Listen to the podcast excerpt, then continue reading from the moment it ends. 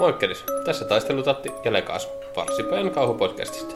Tässä podcastissa kerrotaan urbaaneista legendoista, myyttisistä olennoista, historiallisista kauhuista ja ihmisten pelottavista kokemuksista, joita myös sinä voit meille kertoa. Etpäs arvannutkaan, että mä tuun täältä ja kerron, että tämä jakso tulee kertomaan spiritismistä. No en kyllä arvannut, mutta kiva, että kerroit. Se on ihan hyvä, että et arvannut, mutta Mutta mitäs kuuluu? mennään. Ei huono. Tässähän tämä. Mitäs sulla? Ei mitään ihmeempää kanssa. Käytiin just hettelemässä rispiitä. Sinähän saatoit olla mukana siellä. Ehkä saatoi olla ja ihan päin jotain se meni, mutta Mutta mä olin voittavassa tiimissä pari golfissa. sama se. Mennään tää ja tehdään tää paremmin kuin frisbee heitto. Joo, no se, siihen ei paljon vaadita. Ei. No tosiaan, jaksoaihe on niinku spiritualismi, spiritismi, oujalauta.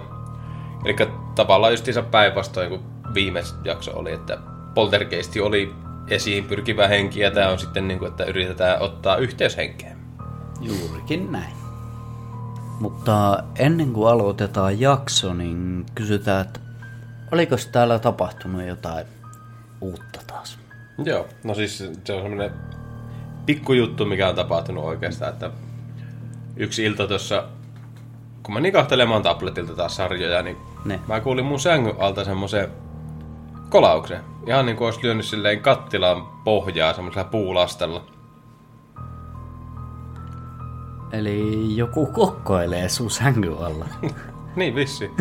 Ja edes minä tämmöisenä pullukkana en jaksanut mennä kurkkiin. Että ajattelin, että jos siellä jotain asiaa on, niin tulee sanomaan sinne sängyn päälle. niin, että olisi tuonut edes ruuan. Niin. Mikä jos olisi mennyt ruokahaisen, niin olisin mä varmaan sitten mennyt sinne. ja, Ja mulle kanssa. enkä ihmettele. Joo, ei se semmonen pikkutapaus oli vaan. Mm, Niin. Joo, eli kyllä. no ihan tähän alkuun halutaan varoittaa siitä, että älkää kokeilko tätä kotona. Että Oujalauta ei ole kovin hyvä lautapeli niihin lautapeli-iltoihin. Että Pelatkaa vaikka Kimpleä enemmän. Tai monopolia. Kyllä. Tää ei ole niinku huumoripeli ollenkaan kuitenkaan. Monopoli on huono peli, mutta parempi kuin Ouja. Kyllä. Viime jaksossa puhuttiin poltergeististä, joka on lyhyesti räyhä kautta meluhenki, joka pyrkii esiin pitämällä kovaa mekkalaa, esimerkiksi siirtelemällä tavaroita tai paiskumalla ovia. Poltergeist tosiaan mielletään olevan henki, joka pyrkii esiin. Ja nyt puhumme spiritualismista. Spiritualismi on päinvastainen ilmiö, jossa ihminen, jolla uskotaan olevan yliluonnollisia kykyjä, yrittää ottaa yhteyttä henkeen. Nämä ovat medioita. Spiritualismi samaistetaan usein spiritismin kanssa. Varsinaisesti spiritismillä kuitenkin tarkoitetaan spiritualismin ranskalaista versiota, joka perustuu Allen Kardickin kirjoituksiin. Varsinaisesta spiritualismista se eroaa varsinkin siinä, että se uskoo myös jälleen syntymiseen, joka on siinä keskeinen opinkappale. Kardecilainen spiritismi on tullut hyvin suosituksi latinalaisessa Amerikassa, varsinkin Brasiliassa, jossa se on saanut uskontoihin verrattavan aseman. Eli uskonnosta ja maailmankolkasta vähän riippuen nämä kaksi, spiritualismi ja spiritismi, voivat olla joko ihan eri asioita tai todella lähellä toisiaan olevia asioita. Spiritualismiin kuuluu myös ihmiskäsitys ja maailmankatsomus, jossa ihminen nähdään hyvään pyrkivänä henkisenä olentona ja että ihminen kuoltuaan siirtyy henkiselle tasoille. Nykyisin spiritualismiin on vakiintunut käsitys, että henkimaailma ei ole vain henkien oleskelupaikka, vaan korkeampi taso, jossa henget jalostuvat. Ja nyt kerrotaan sitten seuraavaksi vähän spiritismin ja spiritualismin alkuvaiheista. Usein spiritismillä tarkoitetaan vuonna 1848 alkanutta hengellistä liikettä, joka itse käyttää itsestään nimitystä spiritualismi. Sen panivat alulle Maggie and Catherine Fox asuessaan Hightsvillessä, New Yorkissa talvella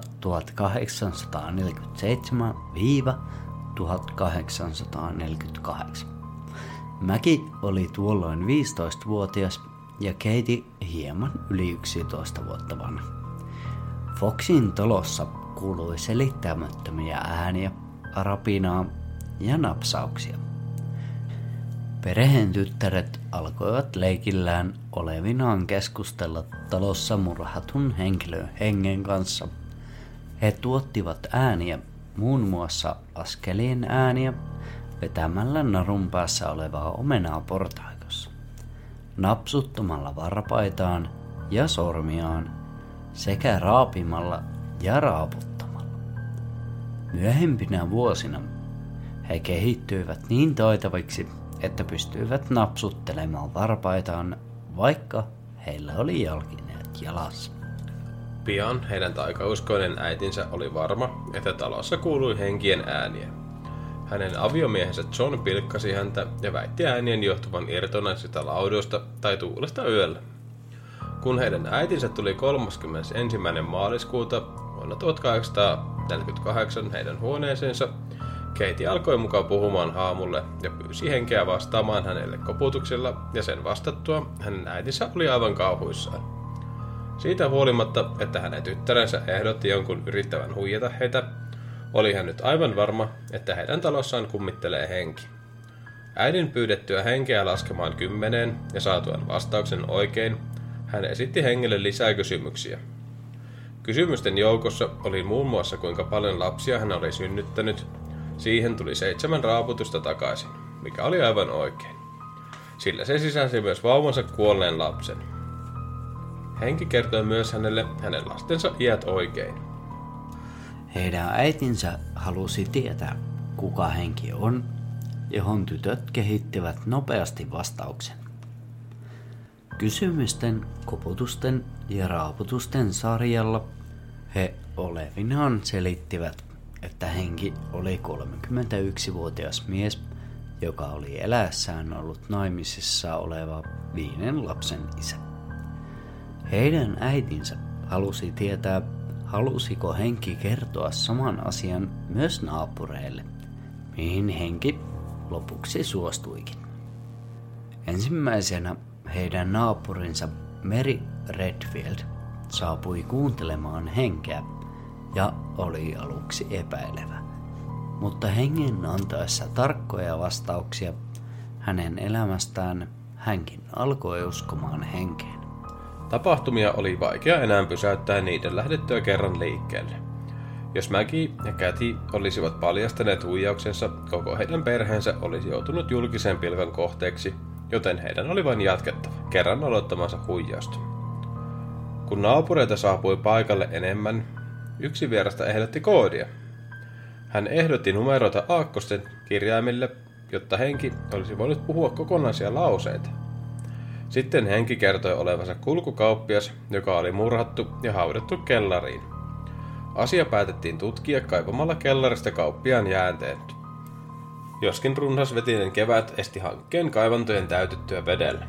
Väitetään kuitenkin, että vuonna 1904 kauppiaan jäänteet olisi löydetty kellarista. Tapahtumilla oli kuitenkin epäilijöitä, jotka pitivät heitä huijareina tai noitina. Heidän kirkon seurakunnan pastori pyysi Foxien perhettä jättämään seurakunnan. Hänen mielestään tytöt olivat käyttäytyneet epäpyhästi ja heidän vanhempansa olivat sitten vastuussa. Tyttöjen vanhempi sisko Lia vei Mäkin ja Keitien Yhdysvaltojen kiertueelle ja spiritualismi alkoi levitä niin Amerikassa kuin Euroopassakin. Erityisesti ensimmäisen maailmansodan jälkeen liikkeen merkitys kasvoi, kun ihmiset halusivat ottaa yhteyttä edesmenneisiin läheisiinsä. Kannatusta lisäsi kuuluisien henkilöiden, kuten fyysikkoiden William Crooksin ja Oliver Lodgen sekä biologi Alfred Russell Wallasen myönteinen suhtautuminen. Erityisen suuri merkitys liikkeen leviämiselle oli kirjailija Arthur Conan Doylen lähetystyöllä. Jo 1800-luvun lopussa tämän liikkeen alkulähteet paljastuivat kuitenkin huijaukseksi. Maggie ja Kate Fox myönsivät, että sisarukset olivat itse tuottaneet äänet. Tunnustus ei vaikuttanut spiritismin suosioon. Eli tämmönen oli spiritismin alkutarina, tai se, mistä se lähti liikkeelle. Ja sitten mennään tota, siihen ihan spiritismin pelaamiseen seuraavaksi. Spiritismin pelaamisella tarkoitetaan ennustamista oujalaudan tai sitä vastaavan paperiarkin avulla, johon on merkitty kirjaimet ja numerot. Keskelle asetetaan esimerkiksi juomalasi nurinpäin. Sen jälkeen pöydän ympärillä olevat henkilöt laskevat etusormensa lasin päälle. Kun esitetään kysymys, lasi saattaa lähteä liikkeelle ja siirtyä jonkin kirjaimen tai numeron päälle. Joku läsnäolijoista pitää kirjaa esiin tulevista kirjaimista ja numeroista. Ja näin voi syntyä lauseita vastauksina esitettyyn kysymykseen. Näiden vastausten uskotaan tulevan henkiolennoilta. Skeptikkojen mukaan sanomat perustuvat piilotajuisiin käden liikkeisiin. Tämä ilmenee siitä, että jos osallistujen silmät peitetään, saadaan tuloksena pelkkää sijaan saksaa. Ja sitten tota, Oujalaudan pelin niin pelaamisen säännöt. Nämä on löytynyt tosiaan netistä. Eli televisiot, peilit ja kaikki, jotka voivat heijastaa kuvan, täytyy peittää. Talossa ei saa olla muita ihmisiä tai eläimiä, jotka eivät ole osallisena peliin. Huoneessa ei saa olla auringonvaloa, raamattua, virsikirjaa tai ristejä. Ei, painottaen, ei saa koskaan kysyä, missä henki on tai milloin kuolee. Täytyy olla kohtelias hengelle. Täytyy tehdä suolarinki pelaajien ja laudan ympärille. Siis niin, että kaikki ovat suolaringin sisällä. Ennen luvan saamista ei saa lopettaa. Pelin loputtua lasi täytyy viedä pois talosta ja rikkoa ulkopuolella. Usko peliin. Laita etusormi ja keskisormesi lasin päälle niin, että sormet juuri ja juuri koskevat lasia. Pelin voi aloittaa kysymällä, onko täällä ketään. Eli siinä oli tosiaan spiritismin pelaaminen ja Oujalaudan pelisäännöt. Ja sitten tota, mennään spiritismin skeptisyyteen. Spiritismillä on luonnollisesti ollut paljon epäilijöitä.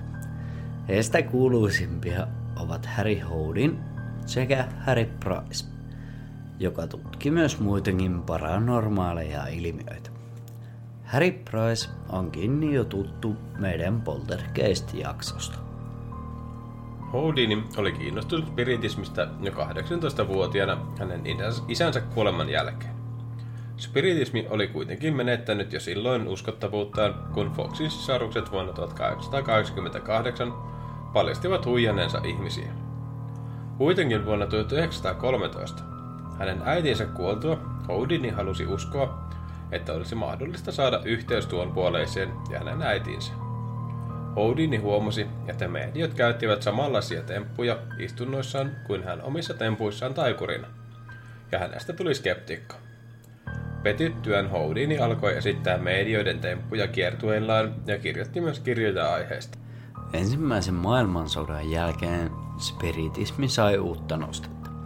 Arthur Conan Doyle, jonka poika ja yhdeksän muuta sukulaista olivat kuolleet sodassa, oli spiritismiliikkeen näkyviä hahmoja. Houdin oli lähettänyt jo vuonna 1920 Doylelle kopion kirjansa käsikirjoituksesta. Kirjassa oli paljastettu useita temppuja, joita mediot käyttivät. Kun Houdini oli kiertueella Englannissa, Dole näki hänen esityksensä ja hän oli hämmästynyt hänen esityksessä näkemästään dematerialisoitumisesta. Doyle ei kuitenkaan halunnut Houdinin vakuutteluista huolimatta uskoa, että kyseessä olisi vain harha. Houdini ei kuitenkaan voinut paljastaa hänelle ammattisalaisuutta tempustaan. Huolimatta näkemyseroista Doylen ja Houdinin välit säilyvät hyvinä, ja he pitivät yhteyttä kirjeitse. Heidän välinsä kuitenkin viilenivät sen jälkeen, kun Doyle saapui vaimonsa kanssa New Yorkiin luennoimaan vuonna 1922. Doylen vaimo, joka oli myös harrastanut spiritismiä, piti hänelle yksityisen istunnon. Hän kirjoitti transsissa automaattikirjoituksella 15 arkkia tekstiä, ja ne annettiin Houdinille yksi kerrallaan. Houdini ei uskonut, että teksti olisi alun perin ollut hänen äidiltään, koska teksti oli virheetöntä englantia. Hänen äitinsä puhui englantia melko huonosti ja murtaen. Houdini säilyi skeptikkona kuolemansa asti vuoteen 1926. Ennen kuolemaansa Harry Houdin oli sopinut vaimonsa kanssa salaisesta koodista, jonka avulla voisi viestiä tuonpuoleisesta. Vuonna 1936 vaimo ilmoitti, että ei ollut saanut viestiä eikä sen jälkeen käynyt enää istunnoissa. Hauska miettiä tässä, että mitä jos se, se itse halunnutkaan sitten laittaa sitä koodia sille vaimolle, kun se oli skeptikko kuitenkaan eikä itse uskonut. No, mutta sekin, Jos sillä olisi ollutkin mahdollisuus laittaa sitä. Mulla on tapahtunut tilanne se, että aikoinaan sovittiin kaverin kanssa, että jos se kuolee ennen mua, niin se tulee kummittelee mulle. No, hänellä oli sairaus, että tiettiin, että se kuolee jossain vaiheessa siihen noin niin kuin kymmenen vuoden sisään. Hmm. Yksi aamu mä heräsin siihen, niin kuin joku painaisi mua rinnasta. Mä en saanut happea, ihan älytön ahistus.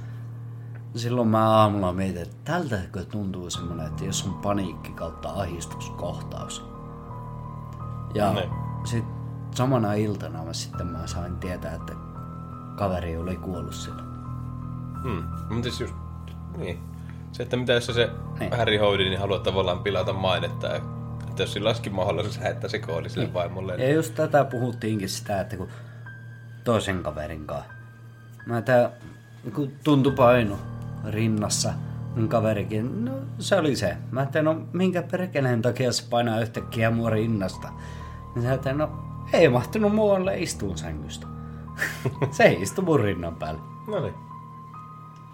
Mutta palataan aiheeseen. Mikä spiritismin vastustajat jakautuvat ainakin kahteen eri suuntaukseen. Toiset väittävät sen olevan vain petkutusta ja silmänkääntemppuja tai hypnotismia, jolla alan huijarit tekevät liiketoimintaa. Toiset, oletettavasti uskonnollinen puoli, taas myöntävät, että näitä painajia ja henkiä ilmestyksiä todella tapahtuu. Mutta ne eivät ole kuolleita ihmisiä, vaan demoneita, pahoja henkiä, jotka tekeytyen kuolleeksi ihmisiksi yrittävät päästä eksyttämään ihmisiä. Nämä jälkimmäiset perustavat väitöksensä raamattuun, koska siellä sanotaan, etteivät kuolleet voi ilmestyä eikä kummitella. Ja myös Mooseksen kirjoissa kielletään jyrkästi pitämästä yhteyttä painajien henkiin. Lähes kaikki spiritismin vastustajat myös sanovat, että lukuisa joukko spiritismiin sekaantuneita on ajautunut suureen ahdistukseen, ahdinkoon, huumeisiin tai jopa itsemurhaan ja rikoksen teille. Tässä oli tosiaan perinteinen aiheinfo ja seuraavaksi tosiaan tarinoita aiheeseen liittyen, mutta ennen sitä vielä pieni varoitus tästä. Eli vaikkakaan spiritismistä tai spirituaalismista ei ole kiistatonta todistetta olemassaolonsa puolesta saatika vastaan. Tätä ei kannata kokeilla kotona missään muodossa. Antakaa ihmisten, jotka ovat perehtyneet asiaan huomattavasti paljon enemmän, hoitaa nämä yliluonnolliset jutut. Vaikka et itse uskoisi ja pelaat kavereidesi kanssa, niin joku voi uskoa ja pahimmassa tapauksessa aiheuttaa elinikäisiä seurauksia tälle henkilölle. Joo, siinä oli tosiaan varoitus vielä ja nyt mennään tarinoihin, jotka ollaan löydetty tuolta internetin maailmasta. Eli tarina yksi. Kun pelattiin spiritismia ja kysyttiin, missä henki liikkuu juuri nyt, niin vastaukseksi tuli kukka maljakossa. Sitten kuului toisesta huoneesta laahavia askelia. Siihen loppui spiritismin pelaaminen. Juoksimme huoneesta toiseen paniikissa pidellen toisiamme käsistä kiinni, ja tuntui, että tulee hulluksi. Silloin päätin, etten pelaa enää ikinä spiritismia. Tarina 2. Olen pelannut spiritismia lapsena. Lasi todella liikkui vinhaa vauhtia kirjaimelta toiselle. Se tietysti hämmensi meitä lapsia. Ei sitä sen kummemmin kyselty keltään, miksi ja miten se oli silloin vaan kivaa ajankulua. Vastasi varmaan nykyajan tietokonepelejä. Aika oli joskus 50-luvulla. Joo, kolmas tarina. Lapsena tuli spiritismia pelattua serkkujen kanssa vanhan kesähuvilan ylävintillä. Tunnelma oli hyytävän jännittävä ja tuntui, että joku mystinen henki leijui pelimme yllä. Asian lähti kuin lähtikin liikkeelle ja kulki määrätietoisesti kirjaimelta toiselle esitettyämme hengelle kysymyksiä. Muistan muun muassa yhden kysymyksen tulevasta huvilan perijästä omistajan kuoleman jälkeen, ja sen kysymyksen vastaus ainakin on toteutunut. Vai eikö ollut vain sattumaa? Tuskin. Tarina 4. Kerran olen peruskouluaikoina ystäväni kanssa sitä kokeillut. Pimeänä syösyönä tietysti. Okei, meistä kaikki uskoi hommaan tosi vahvasti, ja sen seurauksena ovet liikkui ja hellan etukansi paukkui kuin riivattu. En ole sen koomimmoiseen touhun ryhtynyt. Enkä ryhdy. Vieläkin karmii selkäpiitä koko homma. Tiedä sitten, onko hölynpölyä vai ei, mutta en itse aio ainakaan siitä ottaa selvää. Tarina 5. Pelasimme nuoruudessa kolmen viiva neljän kaverin kanssa kynttilän valossa vessassa. Piirsimme isolle pahville sanat alku ja loppu, ja numerot ja kirjaimet.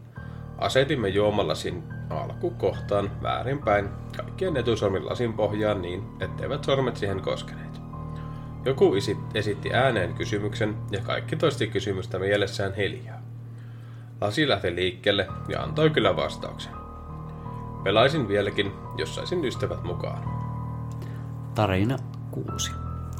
Pelilaudalla oleva lasi liikkui kiivaasti ja vastasi kysymykseen. Tosin minä 11 ja kuusivuotias kaverini olimme hiukan ihmeessä. Kysyimme, onko kummituksia olemassa. Vastaus on. He ovat sieluja, jotka eivät ole olleet valmiita erkanemaan ruumistaan. Kysyimme myös, mikä on piru. Vastaus. Sielun vihollinen. Tarina 7. Kaverin kanssa on tullut pelattua. Oli pimeä syysyö ja meillä oli pyjama-bileet. Pelattiin spiritismia. Saatiin selville hengestä. Nimi on Oms. Ajateltiin, että se voisi olla ruotsalainen.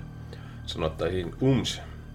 Hän oli tyttö ja kuollut joskus ensimmäisen tai toisen maailmansodan aikoihin. Oli kuollut pienenä lapsena ja ei ollut varma mistä päin maailmaa oli. Spiritismin pelaaminen ei ollut pelottavaa, mutta sukulaisteni kokemuksista olen kuullut pahojakin juttuja. Esimerkiksi mummoni oli kysynyt kaveriansa, kaverinsa kanssa, että missä Piru on, ja he olivat jääneet kiikkiin huoneeseen. Ovi ei enää auennut, sillä he lopettivat istunnon pelin ilman, että kysyisivät lupaa. Spiritismia kannattaa kokeilla rauhaisessa kaveriporukassa.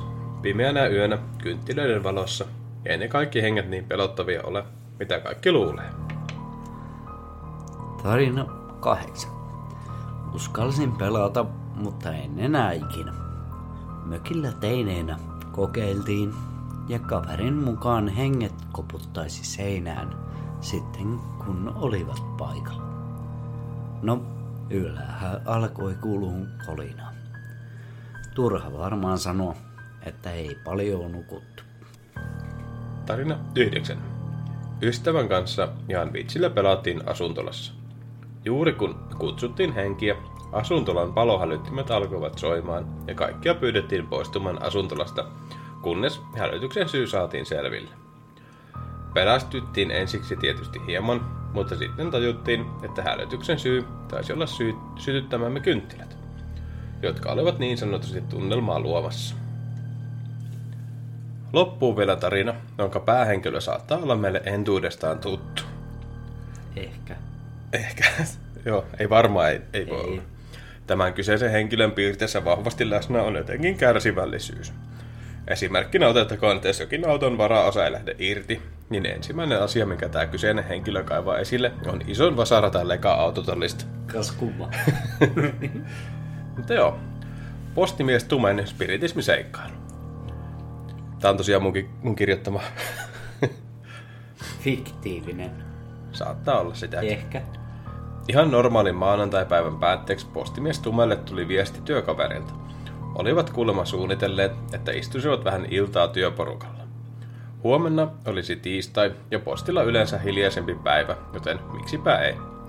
Tume laittoikin viestiä ja kysyi, että minkälainen ilta olisi mielessä ja saikin vastauksen nopeasti. Tumen työkaverit olivat suunnitelleet, että ottaisivat pari alkoholijuomaa ja söisivät jotain semmoisella nyyttikästi teemalla työpaikan taukohuoneessa. Tume paineli kauppaan, otti sixpackin lonkeroa ja paketin Wilhelmin Carolina Reaper. Sitten siitä kaupasta selvittyään suunnisti työpaikallensa, jossa jo työkaverit odotteli ja toivottivat Tumen tervetulleeksi illan istujaisiin. Ilta sujui normaalisti, kunnes yksi työkaverista ilmoitti, että käy laittamassa pelin valmiiksi, kun kello alkaa tulla jo 12 keskiyöllä. Tähän Tume va- hätkähti, että vastaan hän tuli, ja kello oli silloin noin 15, ja ihmetteli, että miten näin monen tunnin aikana on juonut vain kolme lonkeroa. Yleensä Tumelle maistuu huomattavasti paljon vikkelämpää vauhtia nuo lonkerot. Tume olikin varma, että kello seinällä olisi rikki ja antoi tälle hyvän läimäytyksen, jonka voimasta kello tippui lattialle ja levisi kappaleeksi pitkin taukohuonetta. Samalla Tume tajusi, ettei ollut syönyt mitään ja otti kaksi riippertsilimakkaraa ja tunki ne mikroon.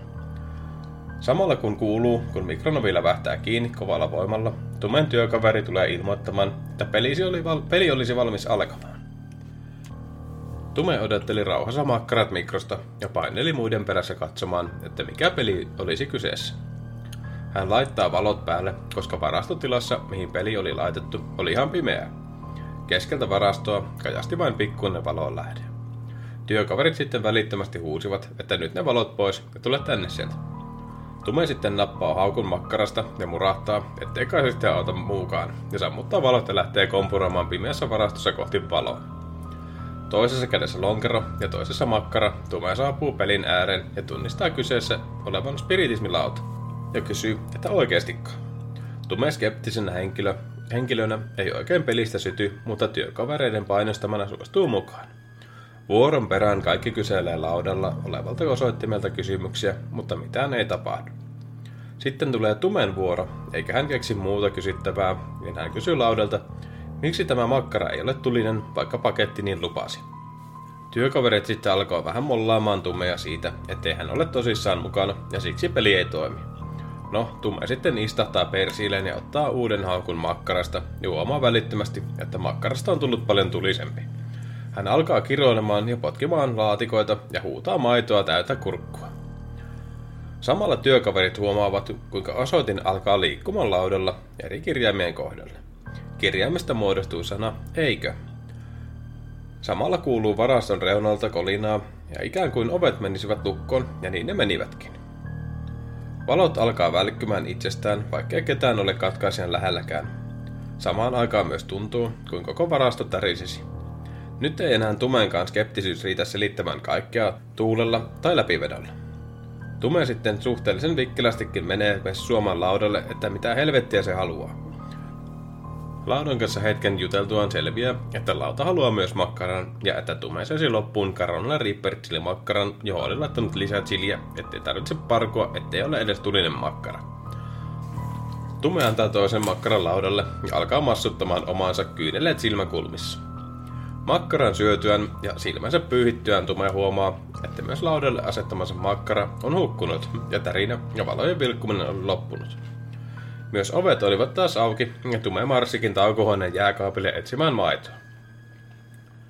Maidon juotuaan ja niistettyään aivonsa tulisuuden johdosta pihalle, Tume katsotaan kelloon ja se onkin taas seinällä ehjänä ja näyttää edelleen, että olisi kello 12 keskiyöllä. Tume rapsuttaa päätänsä ihmetellen äsken tapahtunutta, mutta ei jaksa sitä enää miettiä. Enemmän on huolissaan siitä, että makkaran syöminen jo tuntui pahalta, mutta miten pahalta se tuntuu huomenna, kun se tulee ulos. Tume hakeekin kaupasta rasvaa, piimää, jogurttia ja maitoa seuraavaa päivää varten. Tämän jälkeen, jos joku on sanonutkin sanan spiritismi, on Tumen sisuksissa, sisuksissa sävähtänyt, ja hän on välittömästi todennut, ettei kannata leikkiä asioilla, mistä ei ole varma, että mitä on tekemässä. Vain luoja tietää, mitä olisi käynyt, jos Tume ei olisi antanut toista makkaraansa pois tai syönyt omaansa. Siinä oli postimies Tumeen spiritismiseikkailu. Ja saat, Siis mä oottelin jotain jännää, että tämmöstä... Tää toimi. siinä saattoi olla pikkusen huumorinpläjäystä matkassa. Tää toimi. Joo, se oli tosiaan semmonen tarina. Kirjoittelin se tolleen niinku yhden illan aikana. Ilta mulla on niinku muutaman tunnin, kun lapset saa nukkumaan ja on aikaa keskittyä, niin se ehkä saattaa näkyä tuossa tarinassakin. Mutta tosiaan siinä varmaan on tältä erää jakso spiritismistä ja spiritualismista ja uja ajaa laudasta. Ettei mitään muuta kuin pistäkäähän palautetta tulemaan farsipaja.gmail.com ja viestiä saa totta kai laittaa, jos meidät tuntee ja niin, tai vaikka ei tunnekaan. Kyllä viestiä saa laittaa. Palautetta ynnä muuta vastaan. Niin. Niin. niin. Näytti siltä, että sulla sitä asiaa ollut. Mulla piti olla asiaa, mutta mä unohdin ihan täysin. Joo, Mutta no tosiaan, viestejä saa pistää ja... Pistäkää viesti. Niin. Facebook, kaikki nämä löytyy ja sitten myös sähköpostia. Niin, sähköposti on varmaan se kaikkein paras, jos meille jotain jaksopalautetta veikkaan haluaa kans. laittaa. Niin sieltä ne ainakin löytyy ja mä oon yleensä vastannutkin niin sähköposteihin jotakin sitten takaisinpäin. Että... Mutta joo, tosiaan tässä oli varmaan tää.